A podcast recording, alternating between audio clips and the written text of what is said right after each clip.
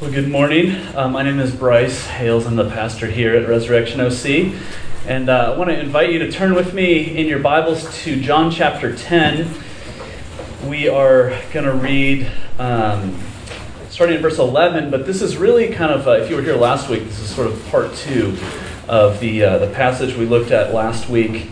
Um, where Jesus, we're in this series where we're looking at the I am sayings. There are seven or eight places in the Gospel of John where Jesus says, I am. And uh, last week we looked at uh, where he says, I am the door. And uh, this is really the, uh, the, the, part two of that passage where he says, I am the shepherd.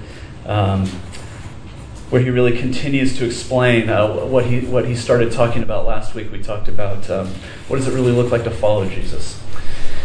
And, uh, and we saw that to follow Jesus, we need to know that, he is, that, that we are sheep and that he is the one that we follow. He is our Lord. And so we're continuing that with part two this morning. So let me invite you to stand with me as we give our attention to God's word. We are going to read John 10, starting in verse 11. Jesus says this I am the good shepherd. The good shepherd lays down his life for the sheep. He who is a hired hand and not a shepherd, who does not own the sheep, sees the wolf coming and leaves the sheep and flees. And the wolf snatches them and scatters them. He flees because he is a hired hand and he cares nothing for the sheep. I am the good shepherd. I know my own, and my own know me, just as the Father knows me, and I know the Father. And I lay down my life for the sheep. And I have other sheep that are not of this fold. I must bring them also, and they will listen to my voice. So there will be one flock, one shepherd. For this reason the Father loves me, because I lay down my life, that I may take it up again. No one takes it from me, but I lay it down of my own accord. I have authority to lay it down, and I have authority to take it up again. This charge I have received from my Father. There was again a division among the Jews because of these words. Many of them said, He has a demon and is insane. Why listen to him? And others said, These are not the words of one who is oppressed by a demon. Can a demon open the eyes of the blind?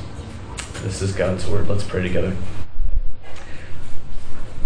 Oh God, would you be near to us now as we uh, turn, as we pause in the midst of our busy lives and schedules to give our attention to your word? God, would we um, know your presence?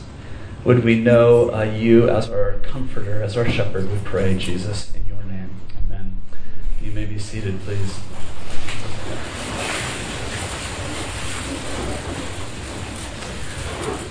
Well, this week, our family, the Hales family, got a new car. And uh, let me just say, by the way, thank you for your concern over the last several months. One of the common features of a Sunday afternoon for me has been getting a text from one of you saying, Hey, did you know that your tail light is out? hey, did you know your brake lights are out? Hey, did you know your minivan is falling apart? And yeah, we've known for a while. Um, uh, Carl texted me, Carl Messenger texted me last week and said, Your taillight's still out. I'm like, The car's not going to survive the week, Carl. Like, don't, I'm not paying 40 bucks for the taillight. But uh, all that to say, we finally got a new car, which means that I spent several hours this week playing games with salesmen.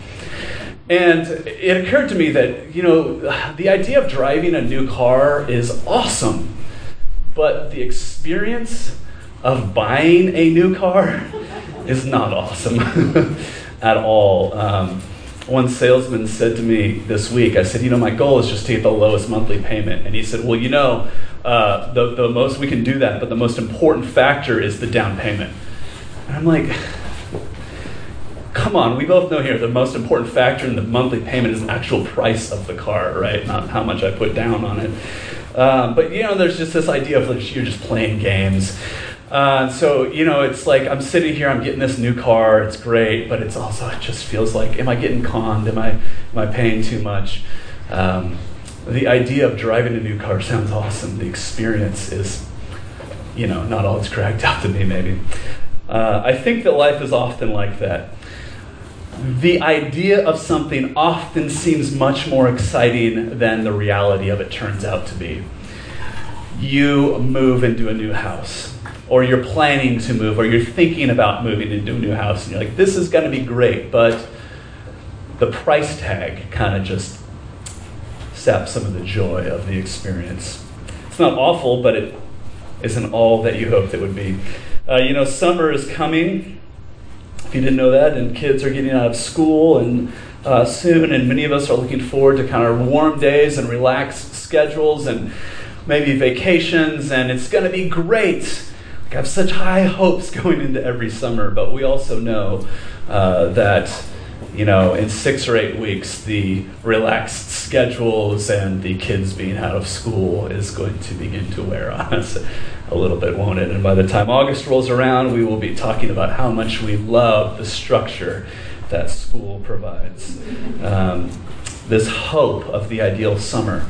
Uh, in theory, it sounds great. In practice, it never quite seems to live up to reality. And so, uh, yeah, so we live in this kind of cynical age where we almost prejudge everything. Is like it's like, yeah, we know it's it's it's, it's not going to live up to uh, to the hype.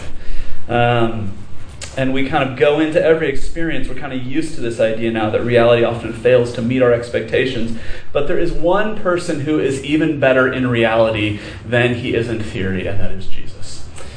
And in this passage, we get a look at uh, what it looks like to understand who Jesus is as a person instead of just an idea.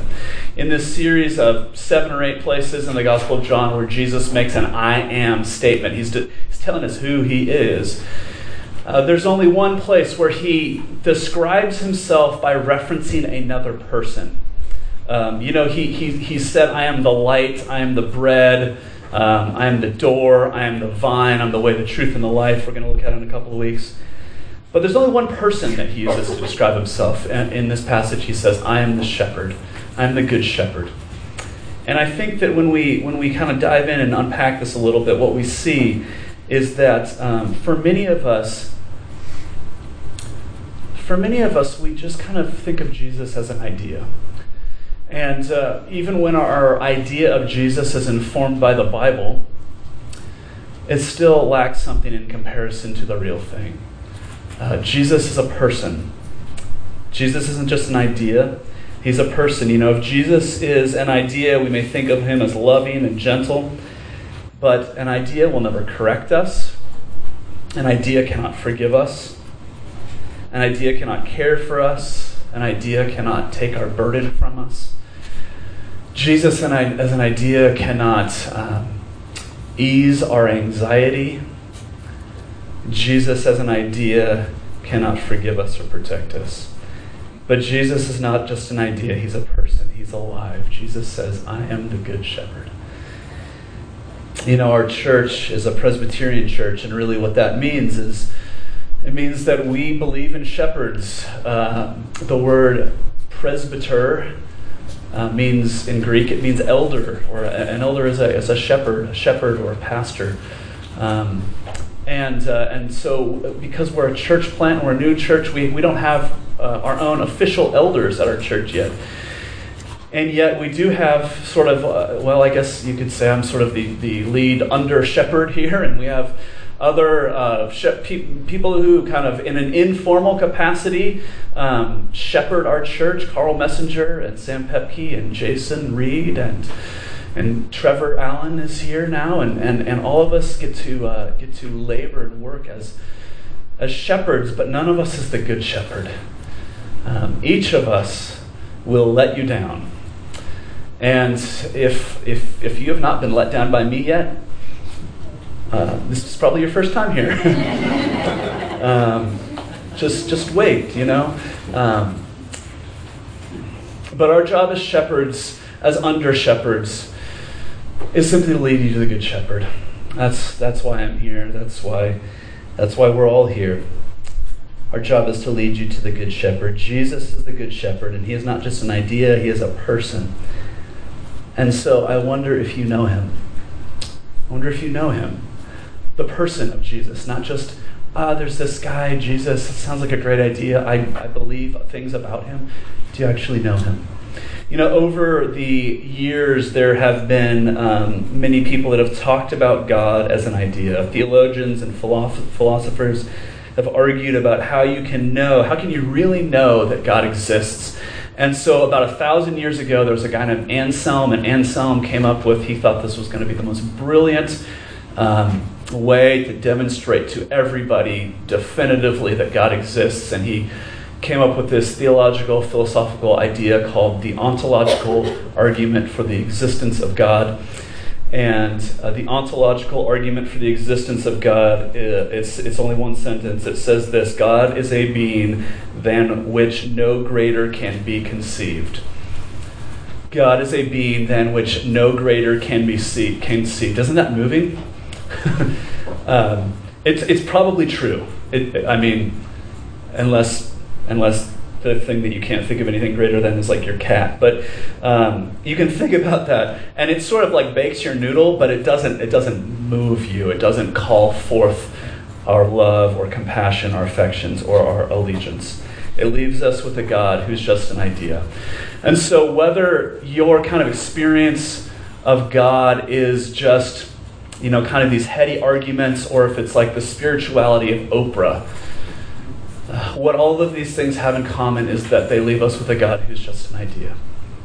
But Jesus is a person, He's a shepherd. And as a shepherd, He knows His sheep, and He protects His sheep, and He leads His sheep. So, those are the three things I want to explore with you this morning. First, the Good Shepherd knows His sheep. Verses 14 and 15, Jesus says, I am the Good Shepherd. I know my own, and my own know me just as the Father knows me, and I know the Father. We see the personhood of Jesus, and we see the reality, his reality here, first of all, and, in just the fact that he knows us. And an idea cannot know you. A mystical God in the sky cannot know you. The Force, you know, in Star Wars, the Force cannot know you. It's, it's, it's, not, a, it's not a person. But we see here that Jesus knows his sheep, he knows you. And notice he doesn't just know about you, it says he knows you. Um, he knows you really, really well. He says, just as the Father knows me and I know the Father, so I know my sheep. What Jesus is saying is, I have existed for all of eternity in a perfectly transparent relationship God, Father, Son, and Holy Spirit. And in that way, Jesus says he knows you. You know, as a pastor, one of my favorite things to, the favorite kind of parts of my ministry is getting to officiate weddings. And, uh, and I, love, I love getting to officiate weddings. And uh, weddings are always so much fun. Um, but my favorite, you know, everybody looks beautiful, everybody's all dressed up. It's always amazing. Like, everybody always looks great on their wedding day. Um, it's, it's really the best you ever look. I, I mean, it's not the best that your life will ever be, but it's definitely the best you will ever look on your. Everybody looks straight on their wedding day, and so uh, I love I love getting to be a part of, of weddings and, and officiating weddings. Um, my favorite part in the wedding ceremony is is the vows because here in the vows is it's you know the, the attention on the wedding day is on the bride and groom but it's it's really the only time you get to hear them speak and uh, so there they are, bride and groom, on their wedding day, looking fabulous. You know, everybody's been dieting for months, and um, and then they begin to speak. And you know, the groom, like this this really kind of tough, cool guy, and uh, his voice hasn't cracked since he was 13. And then he begins to, you know, look look his beloved in the eyes and and a vow to love her, no matter what. And he begins to just blubber. Um, it's it's fantastic, but um, it's really funny. Have you ever thought about what you actually say in your wedding vows? What you're doing is you're standing in front of all your friends, all of your family on you know what's probably the happiest day of your life, at least up until that point. You're all dressed up, and you're saying really unromantic things. You don't say, "Gosh, you look great today. I love you so much." What you're saying is one day things will get worse, and I'm still going to love you then. Um, wedding vows are actually stunningly unromantic, and I actually think that the fact that they're not romantic makes them more romantic because you're standing there saying, There are things that I don't even know about you yet. no matter how well you know your fiance, um, there are things that you can never know about them until you're on the other side of a lifelong promise to that person. And so there's a sense in which your whole dating life has just been this marketing campaign. and you're standing there saying, okay, I'm done marketing myself, and you're about to find out about things that I've been able to hide, but I cannot hide under, under the kind of scrutiny of 24 hour surveillance. Um, there's only so much you can know about a person before you married them because, in a real sense, everything up to that point was just trying to get them to like you. And so here you are promising that when I find out about you what I cannot conceive of yet, I'm still going to love you. And uh, when I watch you throw up, I'm still going to love you. And when you hurt me, I'm still going to love you.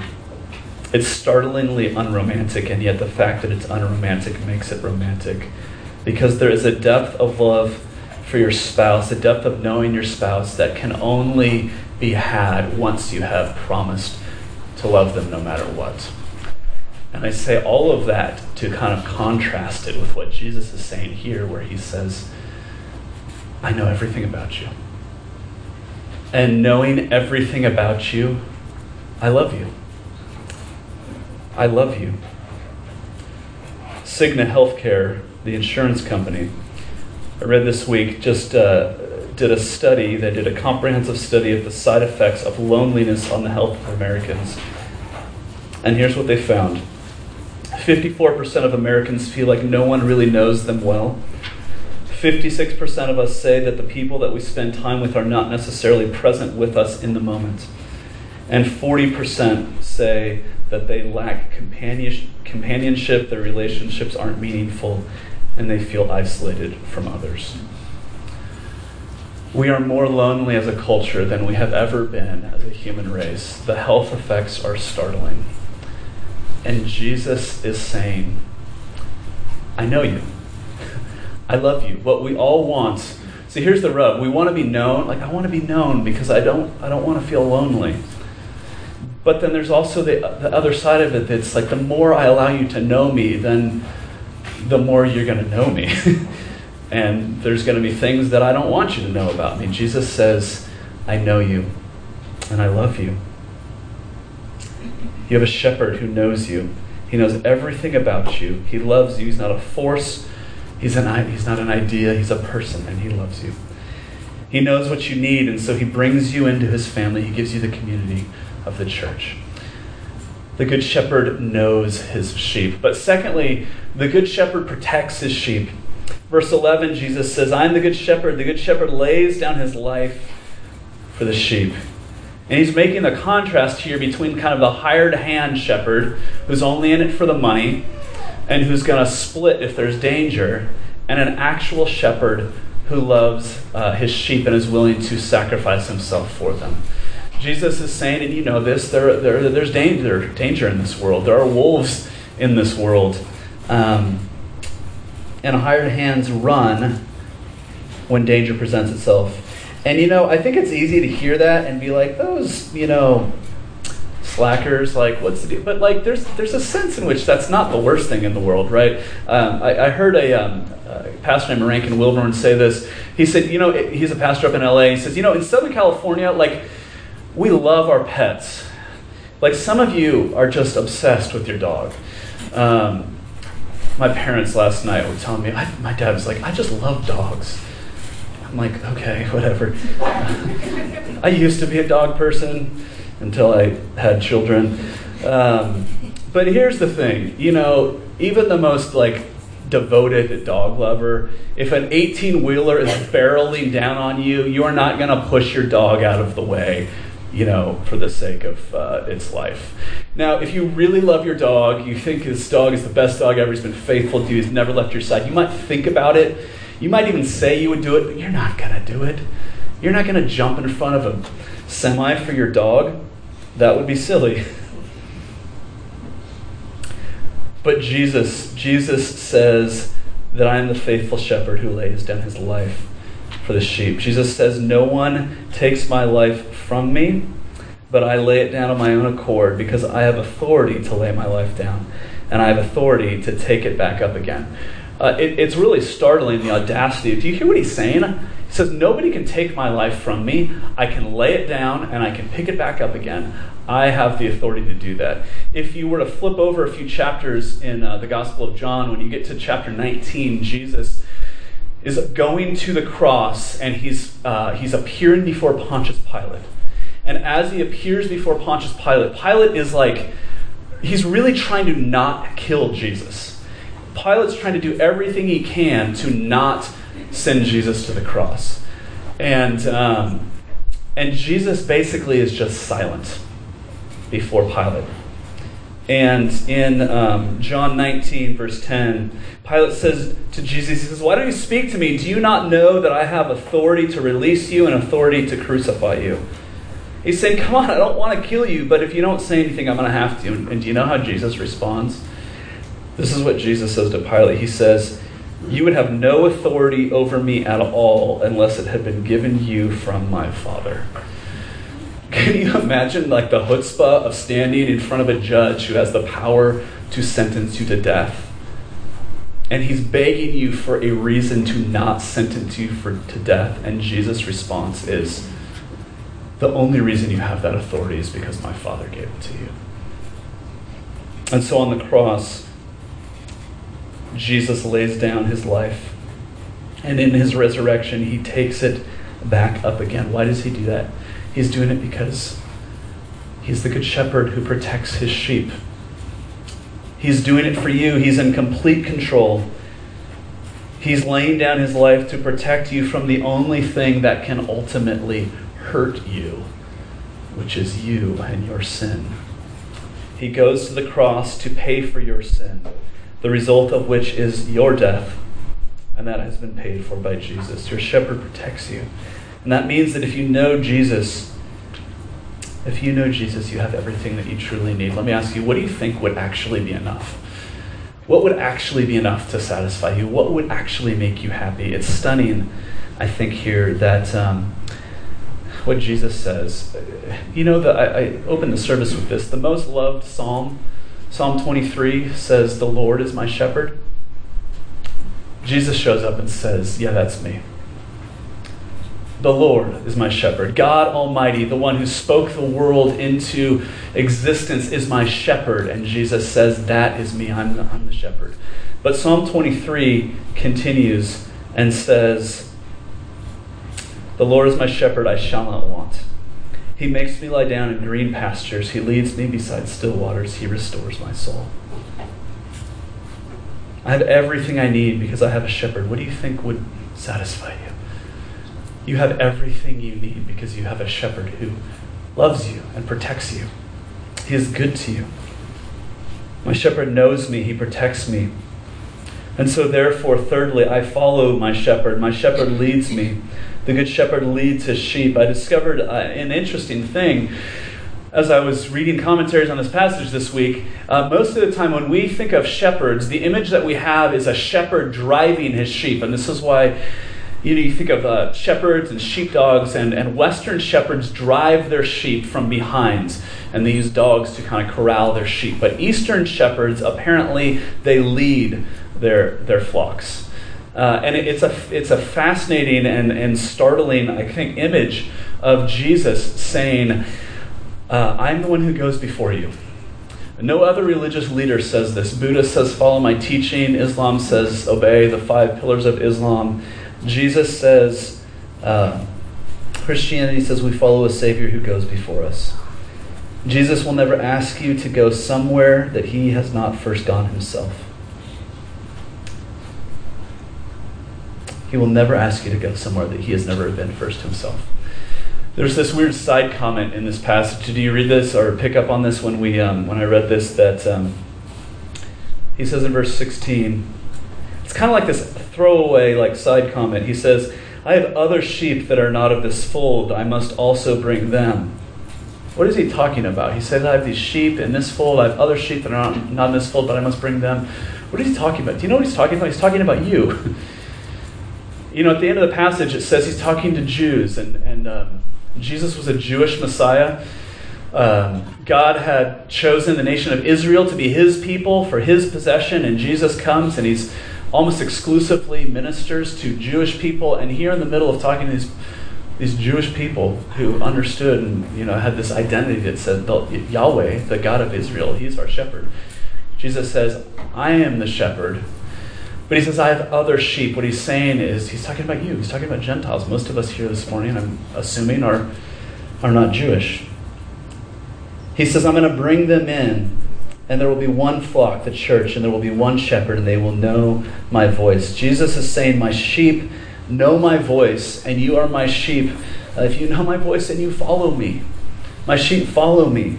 You know, I said at the beginning of um, a sermon that we tend to think of Jesus as an idea more than as a person. And one of the ways that I think that that manifests itself is right here because we can say, oh, like, Jesus knows me. Like, I like that. Jesus protects me. I like that. Oh, Jesus, my shepherd, calls me to follow him. Like, ah, I don't like that.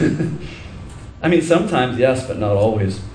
Or we have this like cafeteria style approach to following Jesus where, you know, we take what we want and we just kind of leave the rest of it behind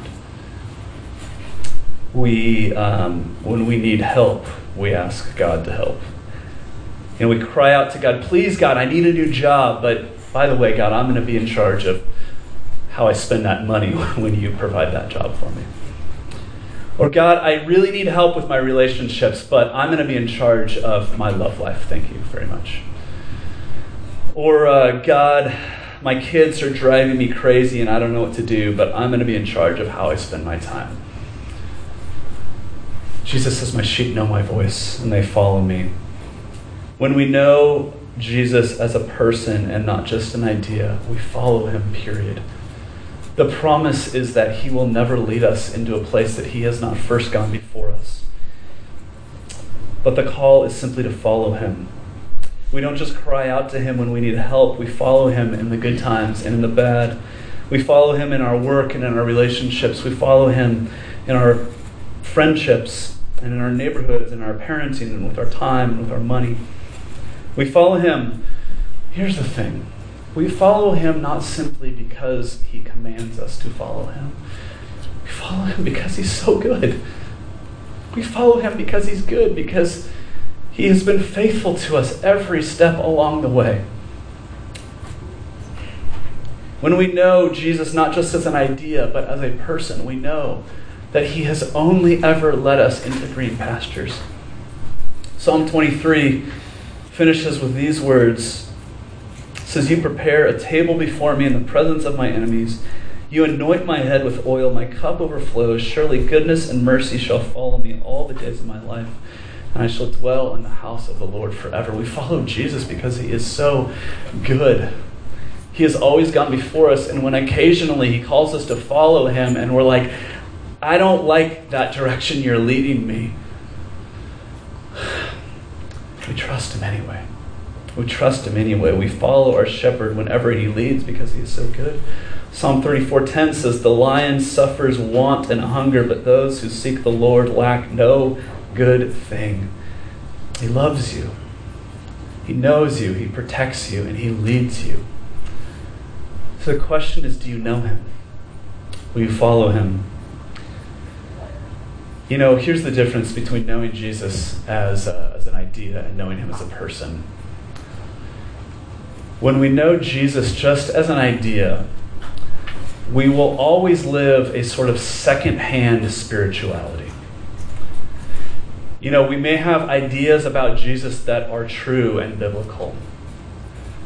And we may, you know, go to church and hear a sermon, or we you know, we read a book or we kind of listen to something that a friend said, and we kind of pick up on these like nuggets of truth.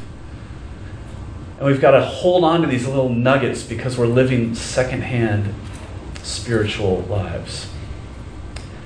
But knowing Jesus as a person means knowing him uh, firsthand. Having a firsthand relationship with him. What would it look like to have a firsthand relationship with Jesus? Well, I got to tell you, I'm going to uh, really answer that question next week So it's a three parter. So come back next week. Uh, I really don't have the time to unpack that this morning as much as I would like to. But for now, let me just um, close with this kind of short answer.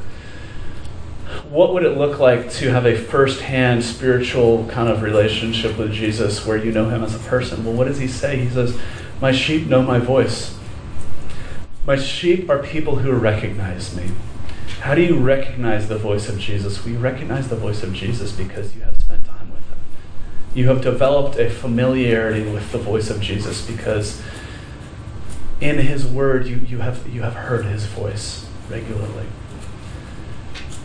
You know, it's said that uh, when law enforcement officials are kind of trained to work with counterfeit currency, to recognize counterfeit currency, that, um, you know, I don't know, FBI, whatever, that what they do is they spend hours and hours and hours with real money. And they study it and they learn the nuances of it and they learn the way it feels and the way it smells and the way that new bills look and the way the old bills look. And it's after weeks and weeks and hours and hours of spending time with the real thing, and only then uh, do they introduce counterfeit currency into the training program because you need to know the real thing in order to recognize the fake. And Jesus is saying, My sheep are those who recognize my voice. So come back next week. We're going to talk more about how we do that. But let me simply encourage you this week. This is the voice of Jesus.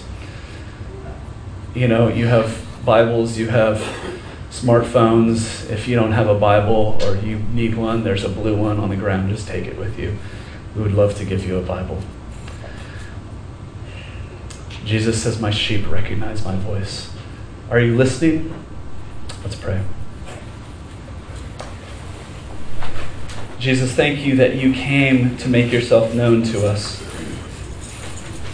the God who speaks from the mountaintop, the God who speaks as fire, the God who uh, calls down to us from heaven, has taken on flesh and become a human being, become a man.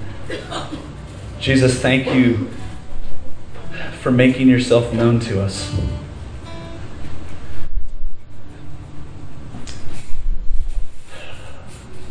Would you help us to know your voice?